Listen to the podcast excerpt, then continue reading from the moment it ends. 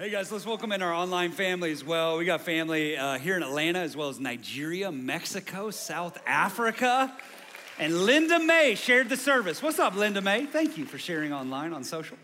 Um, hey guys, hey, I, I, don't know about you, but when I was a little boy, I did what little boys do. I, I used to have two little boys. They're not as little now, 14 and 18, but um, uh, they did the same thing I did. I did the same thing they did. We run around the neighborhood. We, we try and die, like repeatedly running out into traffic, just doing craziness.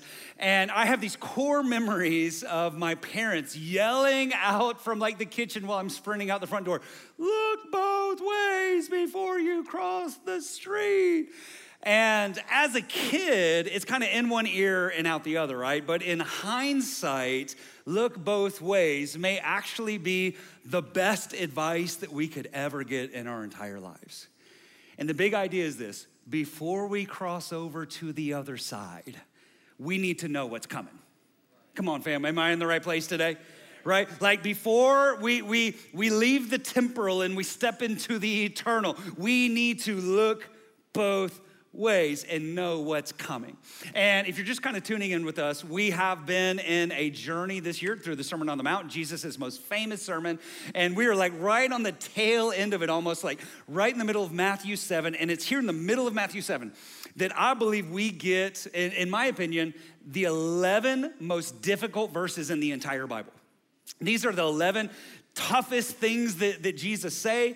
Um, they're not tough to understand, they're just tough to listen to because what Jesus says impacts us. It has ramifications for us, for, for our world, for the people that we know, for our friends, and for our family. These words are incredibly important. And last week we kicked off with the first two verses of those 11 verses. Here it is Matthew 7, verse 13. Jesus, the kindest person to ever exist, most loving, love embodied, says, You can enter God's kingdom only. Everybody say only.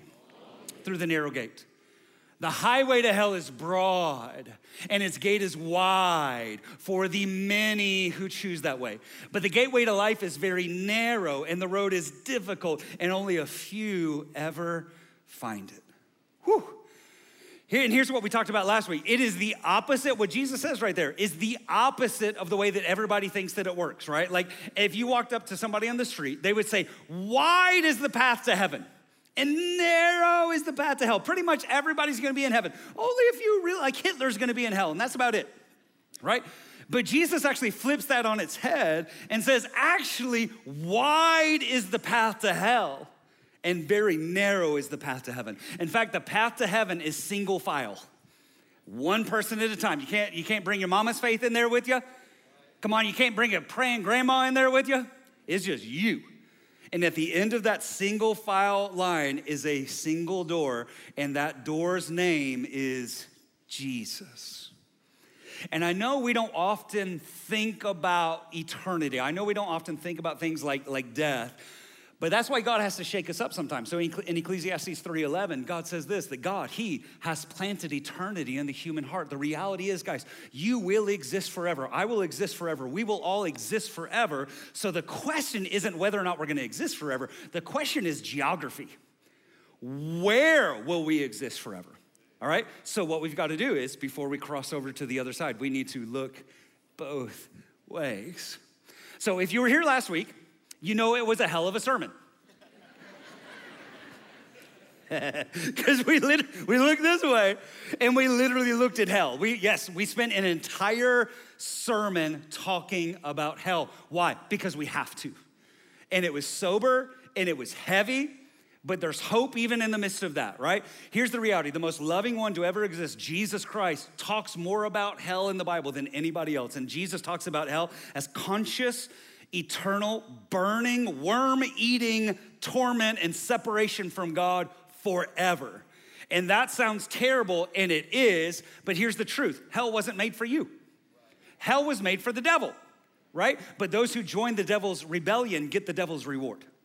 That's the reality. But praise God, because God's heart isn't even that one should perish, but that all should come to repentance and everlasting life. So God didn't have to make a way, but God made one way. And that way's name is Jesus. He so loved the world that he gave his only son that whoever believes in him will never perish but have everlasting life. Jesus Christ gave up his life for us to take our death. so that we could live as he lives even now, so that we could be blameless before the Father, so that we would never have to taste the second death. We would never have to taste hell itself. And last week, praise God, across all of Victory, hundreds of people came to faith in Jesus. Come on, somebody. Hundreds and hundreds and hundreds of people came to faith in Jesus. A lot of you came to faith in Jesus, jumped into our new believers class. You need to do that. There's another one tomorrow night. Um, in just a few weeks, we're actually having like a huge baptism time during one of our services. And so you need to sign up for that. If you haven't been baptized since giving your life to Jesus, that is your next step is to get water baptized.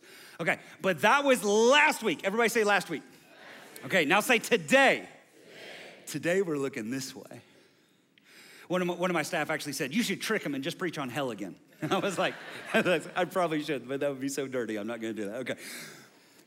Last week we looked this way at hell. That means that this week we look this way at heaven. Today we're talking about heaven. John 14, 2, Jesus warms us up to the idea. He says, My Father's house has many rooms. If that were not so, would I have told you that I'm going there to prepare a place for you? Everybody say, prepare. Guys, I have some good news for us, just as we start here, okay?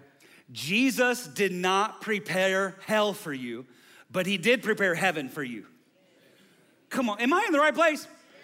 You want me to preach on hell again? I'll do it. I'll do it. Just come on. Hell was made for the devil, heaven was made for you. Heaven was made for you. But like the, the same thing that we talked about last week. In the same way that there's misperceptions floating around about what hell is like, there's all these different thoughts, and, and some of them are pretty crazy. The same thing is true for heaven, right? So a lot of people have some pretty crazy thoughts about heaven, what heaven is, what heaven's like, how are we gonna get there? And so before we jump all the way in, let's look at a few of them, okay? So what's heaven like? What does pop culture have to say about heaven? All right, here, so here's what pop culture would say about heaven. Heaven is boring right? Heaven is one long doctor's office waiting room. You're sitting there, you know, they're playing Journey, they're playing, you know, old Run DMC, you know. And then once you move into, now, now you're just sitting on a cloud and there's some Mozart, like playing in the background. Like uh, another one, I, I, got introduced to this in Looney Tunes, probably like a lot of you.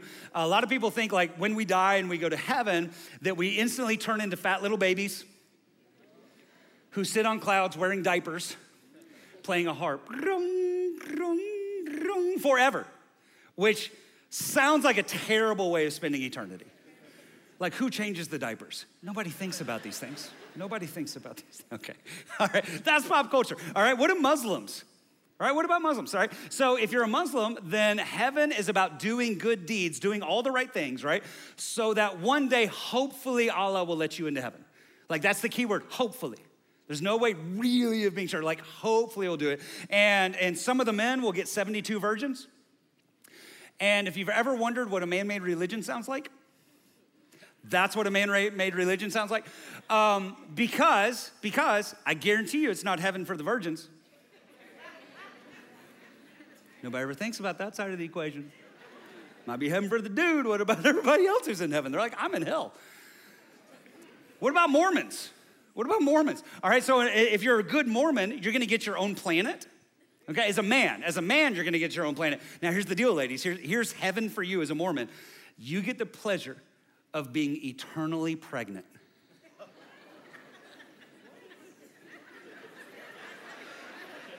Because it's your job to populate the planet. Welcome to heaven where you will be pregnant forever, forever and ever and ever. All right, what about Buddhist? All right, so for Buddhists, it's a result of accumulated karma. Right, so um, I might go to heaven, I might go to hell, I might come back as a hungry ghost, might come back as an animal, might come back as a person. It's kind of like good luck. I just don't really know. Uh, Hindus, uh, Hindus, um, uh, it really depends on what you're thinking about when you die. So you may come back as a billionaire, you may come back as something evil like a cat. Um, you'll, you'll go to a heaven plane if you're thinking of God when you die. You'll go to a hell plane if your kids don't do your funeral right. That's real. And when, when you kind of put that all into a bucket, do you realize how foolish it is when people say that all religions are the same? Right? So let me just go ahead and cut to the chase. In heaven, you won't get 72 virgins and you aren't getting your own plag- uh, planet. And ladies, good news, you won't be pregnant forever. Doesn't work like that on the other side. You won't be reborn as a monkey. You won't be a floating, disembodied spirit on a higher plane of consciousness, right? And I have good news for you. You're not gonna be a, uh, a chubby, diaper clad, cloud sitting, heart playing baby. You're not. It's not, somebody's like, oh, I wanted to be that for like a minute. Like, that'd be terrible. So here's the real question What does the Bible have to say about heaven? Right? Not, not what is uh, does Oprah, not what is pop culture, not just that one guy in Ohio who died and he wrote a memoir about going to heaven and they made a Hallmark movie about it. No, like, what is actually the truth about heaven? Now, here's the cool thing in the Bible, right? In the Bible, we get what I would just call movie trailers about heaven, right? Like, what's the purpose of a movie trailer? Purpose of a movie trailer is to whet your appetite for the real thing for the full thing. Is to give you just a glimpse, but to not show you the whole thing. And that's what we see time and time and time again in the Bible. So the images that we get in places like Isaiah or Hebrews or, or 1st and 2nd Corinthians or Revelation, what they're there, they're there to whet our appetite for the full picture. For the full, they're giving us just a glimpse to get our appetite for the real thing. Now, here's the question. Some of you are like, why is, it, why is this such a big deal? Why does it matter? Because how you view eternity will direct how you spend your time. Right? What you long for determines how you live. Your longing determines your living. Longing to, here, here's the thing, guys. The, um, we've all heard this thing said before like some people are just so heavenly minded that they're of no earthly use. I don't think it actually works that way. Yeah, some people are just weird. Let's just acknowledge that. But most people just live their life on cruise control. And we don't think about eternity, we don't think about heaven, we don't think about hell until the very end, until our mortality touches us, until you get diagnosed with cancer, until you're on your deathbed, until the five seconds after the car crash while you're fading away. Like these are the times when our mortality touches us and we actually start to consider these things, right? But the truth is, our longing will determine our living. Now, here's what I know most of us aren't living for heaven because we're not longing for heaven. That's because most of us, we don't really have a hunger for heaven. Let's just go ahead and say it. Listen, there's a, one of the problem, we have so many blessings here in America. Most of us are right now in America. Some of you are in third world countries and second world countries. I know, and this hits you a little bit differently. But for those of us in America, listen, we have been tricked into apathy. We've been, we've been lured into complacency. In fact, I felt this just sitting right down here, right before the Lord got up here. You need to tell them that the devil has a plan for them to get them uninterested in heaven because you think you have heaven right now. Because you're not worrying about where lunch is coming from today. You're not worrying about where you're gonna sleep tonight. You're not worrying about who's gonna protect you, right? But there is a day coming when all of that will be stripped away. There is a day coming where there will be no shelter over your head, where there will be no food on your table, where there will be no followers on, on social, where there will be no grandmama there to pray for you. And there will be a day when you will stand naked before the living God. And on that day, I guarantee you, you're gonna care about what we're talking about today. And so, what we need to start doing is longing. Because if we will long for it, then we'll live for it.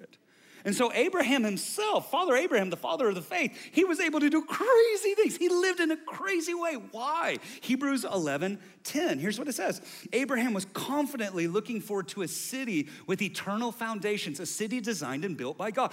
Abraham was living for heaven. He was living that way. He knew that he was just passing through. So he didn't build a permanent home here. Listen, guys, this isn't forever. You're just passing through. And so we need to look both ways and we will live for what we long for.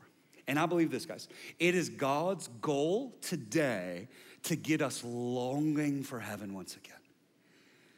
Can you even just say that in your soul? Like, God, would you cause a longing for heaven today?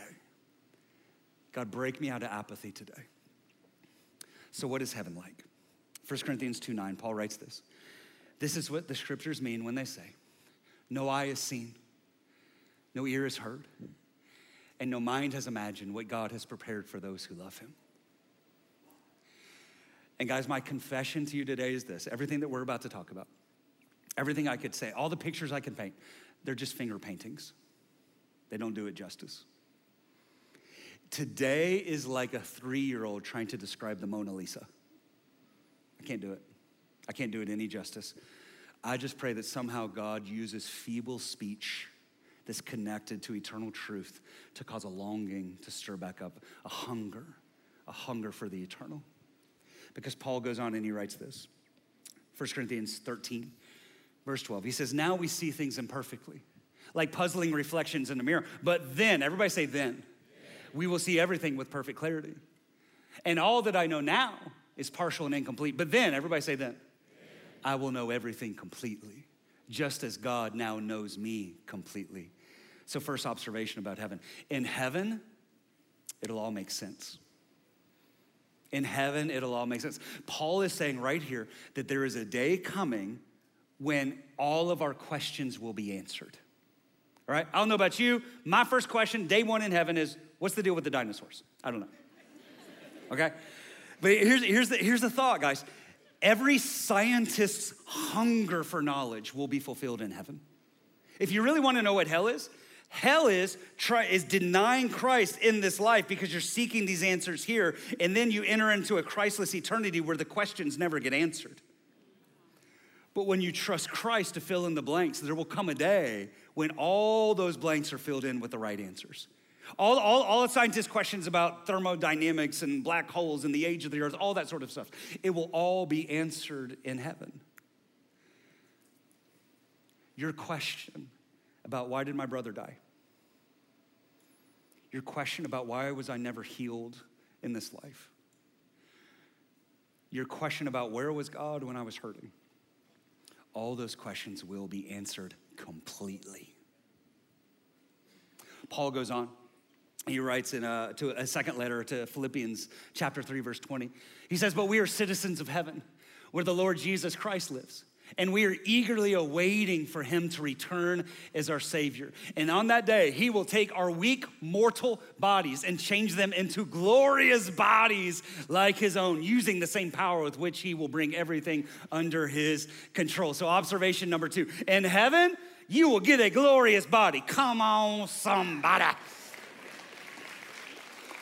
I, I, you know, I mentioned resurrection, the resurrected body, you know, last week, and a few people came up to me and they're like, hey, so just real quick, I'm not gonna get this again, right? like, because that would not be heaven if I got this. Can I get like a, can I get a glow up? Yes, you're gonna get a glow up. All right. So, so what, what's it like? All right. Well, we again, we don't fully know, but we get uh, Jesus is called the first fruits. Jesus is called the, the first one. And so, what we do, we look at Jesus. So, what y'all remember that at the end of the Gospels when Jesus rises from the dead? right? And he's like shining, and so people kind of recognize him, but kind of don't recognize him. And really strangely, I don't know how it makes sense. He can eat, but then he can walk through walls. Like, what happens to the food? Like, I don't. I don't know. And then he like floats away, right? Like that's the resurrection. That's what you're going to get. It's a, it's a body that's never gonna break again. You don't have to take vitamins. You don't have to diet. Come on, six pack forever. I don't know. I don't know. I don't know. I, I, I, you know, I believe this that we're all gonna look like Pastor Mo and not even have to work out. so that's what I'm telling Mo. I'm like, bro, you're wasting all your time, bro. I'm gonna give what you got, and I only have to work for it. Ooh. And some of y'all are gonna be like, oh no, you didn't like me in heaven, my body. Now you're gonna, now you're calling. I got all this. It's not gonna work like that. It's not gonna work. Like that. Come on, no back pain. Come on, fellas, no hair loss. Come on, no bunions, no cancer. Hearing restored, eyesight restored, mobility restored, limbs restored. Nothing's broken. Nothing's broken. Nothing's broken. You receive a, a, body that will never age, never wrinkle, never fade, because it doesn't work like that anymore, right? Your body will never die again. Somehow you'll be able to walk through walls and eat. I don't know how it works, but I promise you there will be no complaints in heaven. On that day, you're gonna be like, okay, like, upgrade. you know what I'm saying? So the question is this how did Paul know all these things? How, how did Paul become an expert on the mysteries of heaven? Well, he writes this, 2 Corinthians chapter 12, verse 2. He says, I, Paul, was caught up to the third heaven 14 years ago. Whether I was in my body or this is what I love about the honesty of Scripture. Whether I was in my body or out of my body, I don't know. Only God knows. Yes, only God knows whether or not I was in my body or outside my body. But I do know this that I was caught up to paradise And I heard things so astounding that they cannot be expressed in words, things no human is allowed to tell. Third observation in heaven, you will hear and experience things too great for words. In heaven, you will see things that you simply don't have the words to articulate to describe that thing.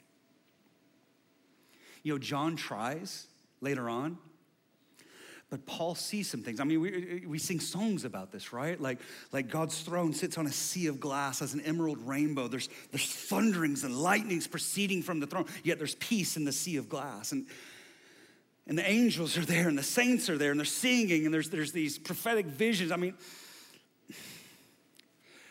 I, I believe, I believe this is why the angels are just encircling the throne. They're like, holy. I don't have another word. Like, holy. That's all I got. I'm gonna say it again holy.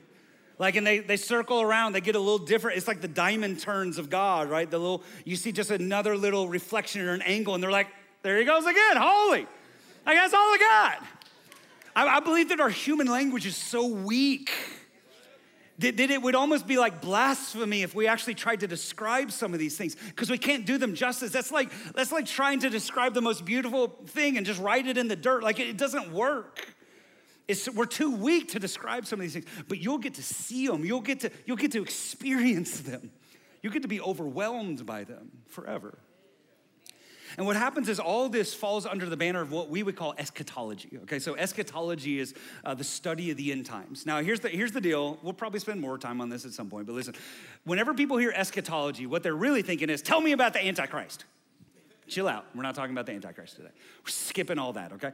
Because here's the beautiful thing, guys. If you're if you're ever having a bad day, anybody ever have a bad day in church? Not Christians. No, no.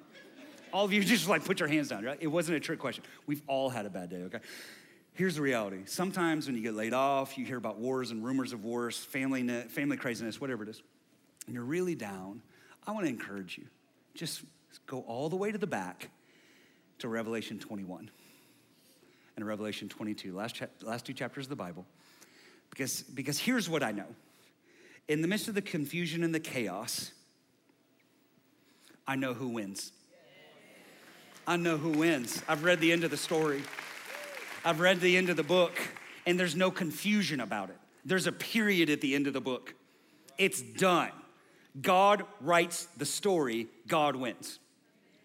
So, so, so, so what we see in Revelation 21, 22 is a future um, um, um, glimpse of, of, of what I'd say, John 14, right? You know, where Jesus says, I go to prepare a place for you. In Revelation 21, 22, we actually get to see what Jesus has been preparing for us all this time.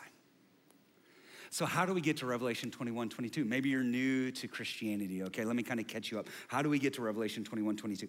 Um, Jesus dies for the sins of the world a weak and broken man. But if you did not know this part, there's another chapter after that, and Jesus does not stay a weak and broken man. Here's the problem there's a whole lot of guys who are like, I can't take that Christianity thing. That's just weak, it's feminine, it's like, ugh. Like, no, that's because you haven't read the end of the story. Jesus was weak and broken so that we could be strong and made whole. And since he laid down his life freely, he was freely able to take it back up again. And Jesus rose from the dead in victory, took the keys of death, hell, and the grave. He ascended to heaven in victory, and he's coming back in victory. And so, in, in, the very beginning of Revelation, but also Revelation 19, John sees Jesus as he is now. And I guarantee you, Jesus as he is now will never take another beating. Jesus was beat for us because he laid his body down. When he took it back up, our Jesus will never take it. Nobody will ever lay a finger on Jesus to hurt him ever again. Revelation 19 shows Jesus as he is right now. I love this. We get this glimpse, right? It's right towards the very end that heaven is opened up and it says that Jesus comes back riding on the clouds. It's the story that the last 2,000 years, every good story has borrowed from this story, okay? Don't think that the scripture borrowed from them. Scripture predates all the stories because Jesus is there on a white horse. He's the general of heaven's armies. He's the conquering king, and he's coming to wage war with wickedness. And his eyes are on fire, and on his head are many crowns. He has a name tattooed on his thigh that nobody can understand except for him. He's wearing a white robe that's been dipped in blood, and he has a sword that's coming out of his mouth to strike down the nations. And some people are like, no, no, no, no, no, Jesus shouldn't do that. He should bring peace. Absolutely. Jesus brings peace by crushing his enemies. There's no negotiation with evil. He crushes evil, he defeats the enemy. Here's what we know, guys. I, I, know we should work for peace, we should pray for peace, all that. But here's what the scripture makes very clear there will be no peace until Jesus returns. There will be no ultimate peace until Jesus returns. There will always be wars and rumors of wars. Right now, what you see over in the Middle East, that's just, that's part of the tremors. That's part of the birth pains. It's some prophetic things unrolling. I mean, we actually even see this glimpse that at the very end, the enemy, the devil, will, will rile up the nations of the earth to come against God and his people. And there's the biggest battle that's ever been waged is in Israel. And it never even turns into a battle because God just goes, blows them all away. And on that day, listen, that's where we, we, we click over into Revelation 20. On that day, Satan himself is thrown into the lake of fire. All the demons are thrown into the lake of fire. So the one who's come against you your whole life, God comes against him. The one who's trying to defeat you, God defeats him permanently forever and throws him away. He is not ruling hell, he is suffering in hell on that day. Not yet, but in Revelation 20. And at the end of Revelation 20, we get this glimpse that that's when the book of life is opened up right? The sea gives up instead, Hades gives up instead. And those who have died in Christ, who, who still, um, um, I'd say those who have died outside of faith in Christ, who still have the, same, the stain of their rebellion on them, what happens is they come out of Hades, which is kind of like this, this, this experiential hell right now. But there comes a point in the, in, in, the, in the sand, the line in the sand, where God's like, all right, we're done. Time as we've known it is done. Everybody who's been born and died, that has now happened. And on that day, that's when the book is open the grave, so hell gives up its dead. And on that day, those whose names aren't found written in the book of life are pulled out of Hades and thrown into the lake of fire. In essence, we were talking about it this last week. It's like right now, those who, who died outside of faith in Christ with their sins still on them, it's like they're in county lockup. But there's a day coming where they'll be transferred into federal. Those who died with faith in Christ, who their sins are forgiven, who can stand before the Father clean and holy, they will inherit the new heaven. And it's in essence right now, everybody who's died in Christ. And at this point in Revelation 20, it'll be you too. It's like we've been in the four seasons, but then we get promoted up to the penthouse suite. And the problem is this, guys, is that Satan has put this lie out there that heaven is actually gonna be the lame place and hell's gonna be the lit place and, and heaven is losing the marketing battle right now, right? Because the people who are going there don't know enough about it to tell people. And so today, what is heaven like? What is heaven like? So we can be messengers of good news. So Revelation 20 ends, and this is John. He sees this with his own eyes. Revelation 21 begins. Verse 1 what is heaven like? Then I saw a new heaven. Everybody say new heaven. And a new earth. Everybody say new earth. For the first heaven and the first earth had passed away, and there was no longer any sea. So listen, guys. This is, this is heaven. This is, this is future. This is like new heavens, new earth. I'm not saying we shouldn't take care of the earth. I'm not saying we shouldn't recycle. I'm not saying we shouldn't all drive electric cars or whatever, okay? We're called to be good stewards of, of what God has given us. But if you worship the earth, you will be sorely disappointed. Because there is coming a day when it's erased and God creates a new one. Listen, it's not like God's gonna try and put the broken pieces back together of this earth. No, no, it's beyond repair. Like all the earthquakes, all the volcanoes, all the all that is the is the earth like, ah, fix me, God. And God says on that day, He just throws it away and He recreates a new earth and a new heaven sits on it. Here's what it says and there will be no more sea. I love it. Sea is what separates people. Sea is what creates the idea of continents and, and people groups and divisions, and even originally the skin colors, all that sort of stuff, right? But on that day, there will be no more sea. In other words, God abolishes all the divisions. On that day, we will be one people with each other and one with God. Verse 2. Verse 2 I saw the holy city, the new Jerusalem, coming down out of heaven from God, prepared as a bride, beautifully dressed for her husband. I want you to pay attention to the wording of that. The new city, the new Jerusalem, the new heaven comes down from God. Here's what that means it means that heaven doesn't start here. Does that make sense? Heaven starts there. Here's what that means.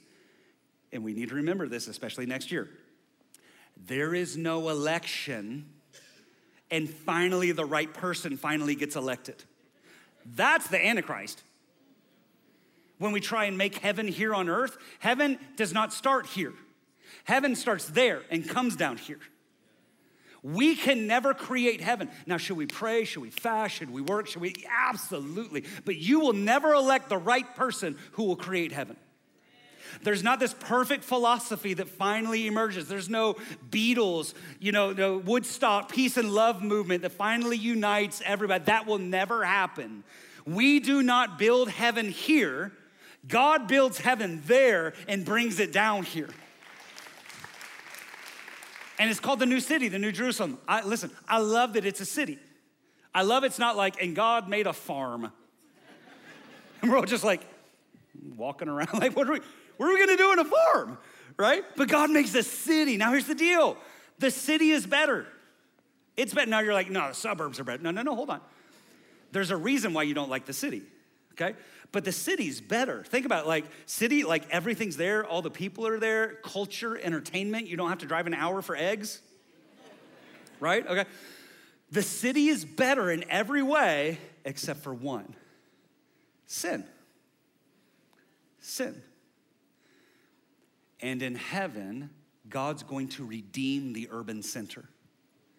In other words, if God was running for president, he'd be like, make the city great again right? Like God's gonna redeem the city. God's gonna, God's gonna kiss the city. And I've heard, I've heard about, I've heard heaven talked about like this.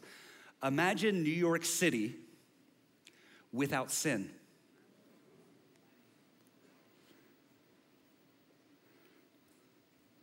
No lack of trust. Nobody's gonna steal the rims off your car in heaven. You know what I'm saying? Like, nobody's gonna mug you. You don't have to look over your shoulder. Like, and in fact, the, um, the, later on in Revelation, the, the dimensions of the city are actually laid out 1,400 miles by 1,400 miles by 1,400 miles. And somebody way smarter than me did the math on that. And they said that that's 5,500 times bigger than New York City. So the new city that God creates, where all of God's people will be forever and ever and ever, is 5,500 times bigger than New York City without sin. Without sin, because sin's gone. Sin's gone now. Sin was thrown into the lake of fire. There will be no more sin. Verse 3. And I heard a loud voice from the throne saying, Look, God's dwelling place is now among the people, and he will dwell with them. They will be his people, and God himself will be with them and be their God. He will wipe away every tear from their eyes. There will be no more death. There will be no more mourning. There will be no more crying, and there will be no more pain for the old order of things has passed away.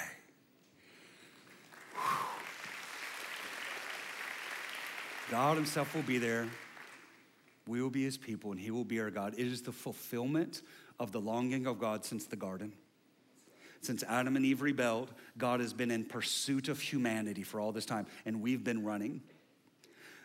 But in heaven, we're there forever with the lover of our souls. And the first thing that God is going to do is like any good parent, He's going to wipe away all the tears from all of His kids.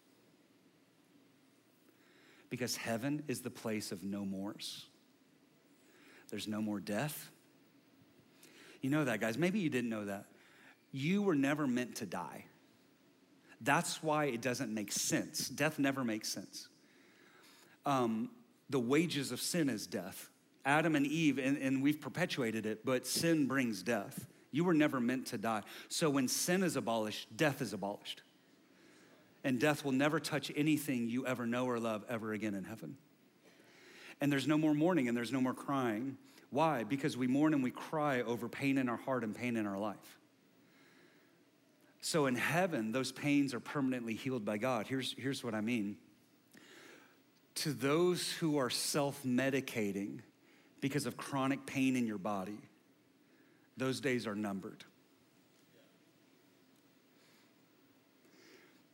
To those every morning who are still reeling from the loss of a child, those days are numbered.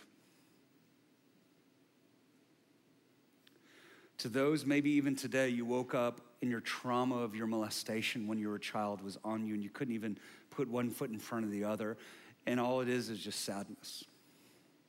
Those days are numbered. And nothing will ever hurt and nothing will ever break in God's presence ever again. He will put all those pieces back together better than birth. Forever. Why? Because the old order of things has passed away. How it used to work isn't how it works any longer. And God, who's the author and the finisher, is able to finish all of it. He's able to finish all of it. He wrote the story. He's going to put the exclamation point on your life. Because now his kingdom has come and his will is being done. Verse 22 I did not see a temple in the city because the Lord of God Almighty and the Lamb are its temple. Guys, heaven is a very real place with a very real God, with a very real throne, with very real experiences. And the temple for them, in essence, it's not the same, but it's kind of like our idea of church. The, the temple for them, that's where you met, went to go be with God. Now, here's the, here's the beautiful thing, guys. In heaven, some of you are about to say a big amen. Uh, in heaven, you don't go to church. It's not like one really, like, like why is that guy still giving the giving announcement? Like, like we're already here, you know what I'm saying? All right. Pastor humor, okay. In heaven, you don't go to church, you just go be with God. There's no temple anymore, it's just Him. So, so you're gonna wake up one morning and your friend is gonna be like, hey, where are you going today? And you're like, ah, I'm thinking about going and spending maybe 100, 200 years just with Jesus, just hanging out. Just gonna talk, just for a little bit, right? Like there's no temple, there's just God. Imagine, uh, imagine today, like we, we have to get on our knees, we pray in faith that God hears. On that day, you won't have to have faith because you'll have sight. Like you'll literally be talking to Jesus and he'll be answering you back. Flip over, Revelation 22, verse 1. Then the angel showed me the river of the water of life, as clear as crystal, flowing from the throne of God and of the Lamb down the middle of the great street of the city. On each side of the river stood the tree of life.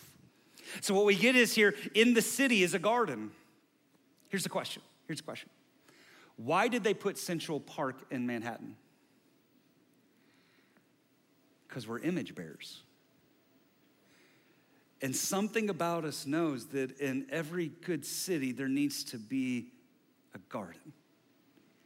It's this silent, unknown longing for heaven. And where we broke the garden, God restores the garden.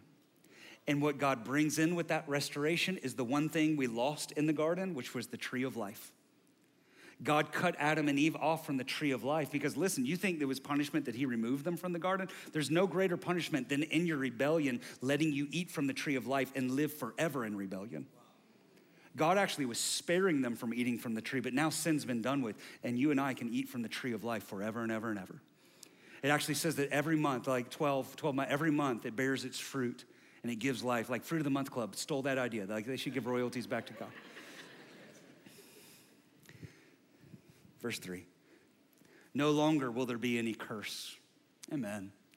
The throne of God and of the Lamb will be in the city, and his servants will serve him. They will see his face, and his name will be on their foreheads. There will be no more night.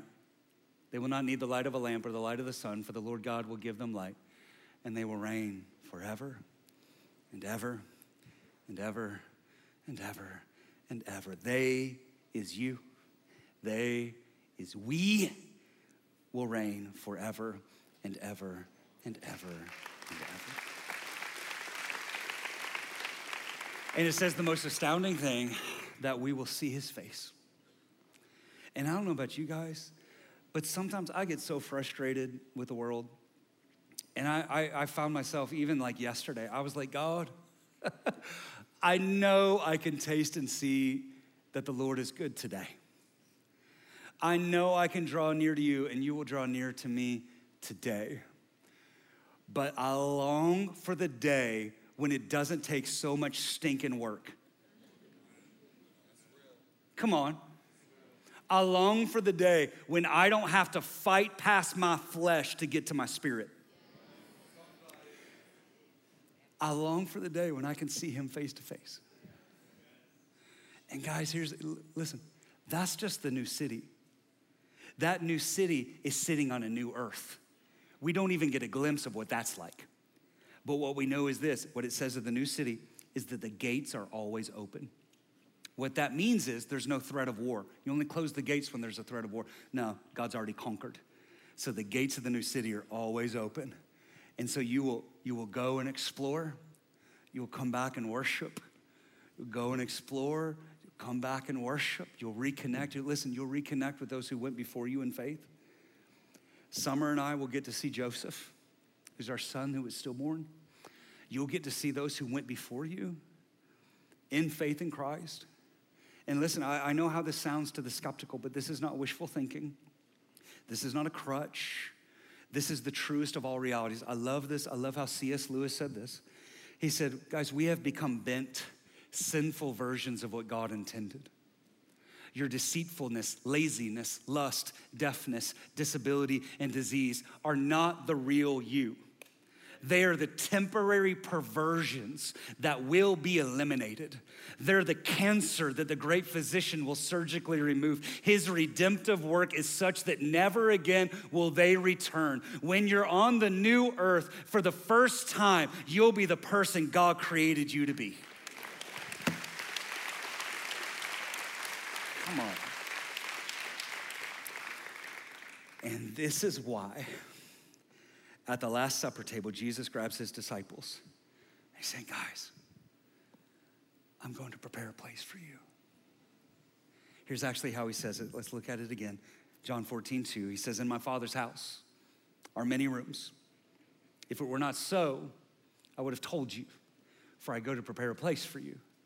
And if I go and prepare a place for you, I will come again and will take you to myself, that where I am, you may also be. So here's the, here's the deal. Lots of times we're 2,000 years later, we're kind of in a different culture, different context. And we, we miss the fact that right here, Jesus is using wedding language. Oh, I love this. So during this time, here's how it would play out, okay, in Hebrew culture, is that a man would propose to his fiance, and if she accepted the proposal, here's what he would say I'm going to prepare a place for us.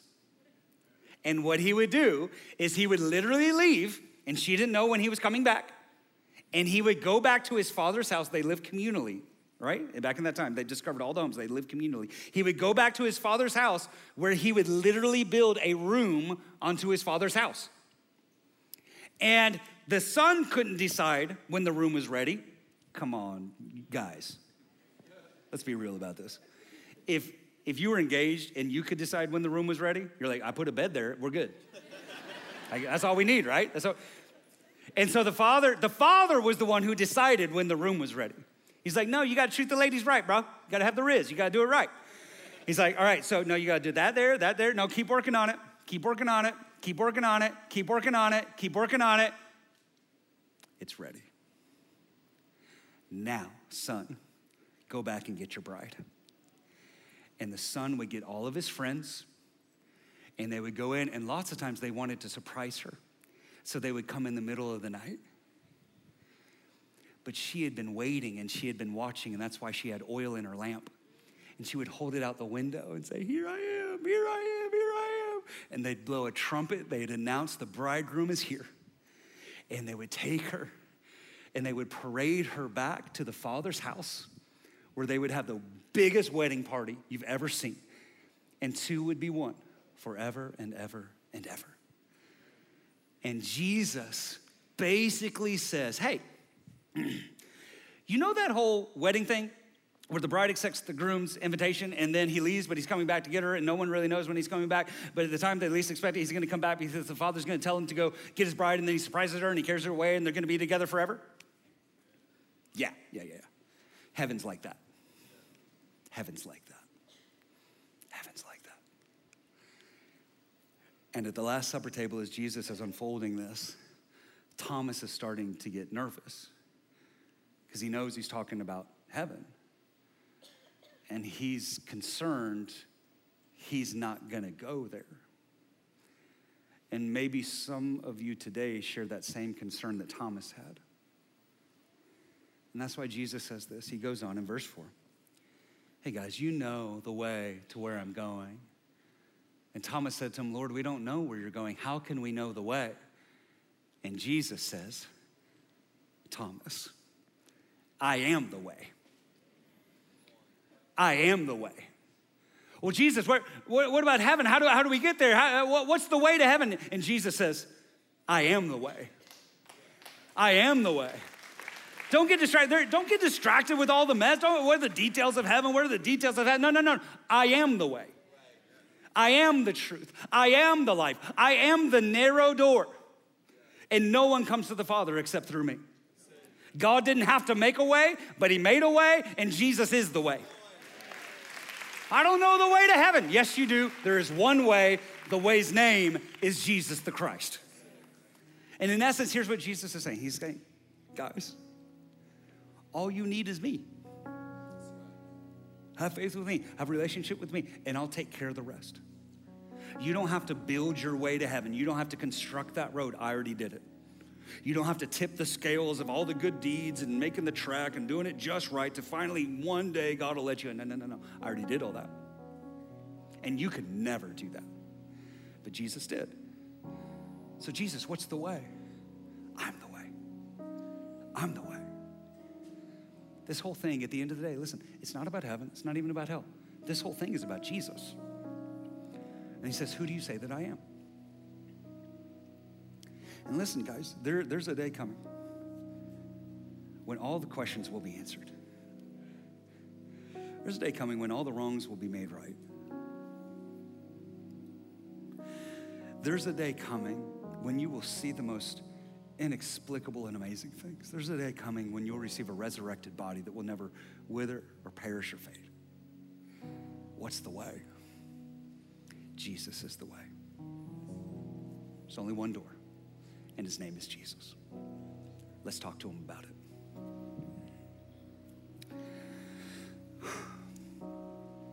Father, here's what I know. If everything we've just talked about is true, then for all followers of Jesus, death is only paradise in disguise.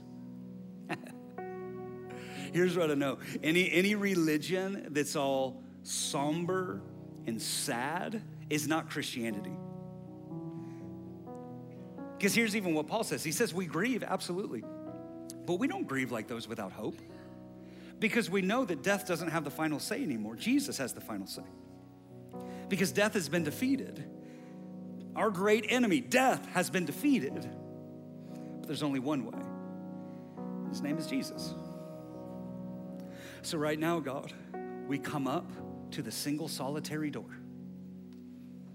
Who do we say that you are? And the good news is today, guys, is that door is still available to walk through by faith. Hmm. So here's the deal. Some of you today in the room, some of you online, you came in, and you're a little bit like Thomas. You say, I don't know the way. I just hope this, or I just hope that, or I just hope God will do this, or and your sins are still on you. The good news is the blood of Jesus has not lost its power. And even right now, you can come to faith, not, not by your works, but by grace through faith. You can be saved. You can walk through this door. And if that's you today, if you say, hey, I need to cross that line of faith, I'm putting my faith in Jesus, just like Thomas did there at that, that last conversation. Today, I'm stepping into faith in Jesus Christ. Here's what I want you to do I want you to lift your hand up really high. Come on, just right here. It's awesome. It's awesome. See it. I see it. I see it. I see it. Oh, man. That's so good. There's a lot of us You can put your hands down. I, I, believe in that movement. I believe that sometimes that we just need to, to express what God is doing in, inside our soul. There's movement in our soul right now, so there needs to be movement in our body. So here's what I want to do. I, I want to lead you guys in a prayer and family of faith around these guys. I want us to pray with them. Let's pray like this. And, and here's the deal, guys. Right here in this moment, you're about to be born again. Heaven's about to be opened up to you. This is amazing. Let's pray like this. Say, Jesus, thank you for giving your life for me to forgive me and make me new. So, right now, I repent of my sin. I change the way I think about sin. Sin is not my friend, sin is my enemy. And I turn from it and I turn to Jesus. And right now, I put my faith in Jesus Christ. Jesus, you are my King, you're my Savior, and I'm gonna live for you the rest of my days. I give you my past failures. I give you my present concerns. And I give you my worries about tomorrow. I give you all of me. I'm gonna live for you the rest of my life. In Jesus' name. Amen. I pray this over you right now on behalf of that good, good Father. Mm, because of your profession of faith in Jesus Christ. I say that you are forgiven, that you are clean, that you are born again, that God is now your Father, that heaven is open to you. And right now, here in this room, even, are your family, are your brothers and sisters and mothers and fathers. You have a new family now, all because of Jesus. Mm. Bless you with that in Jesus' name. And everybody said, Amen and amen. Come on, let's give praise to God.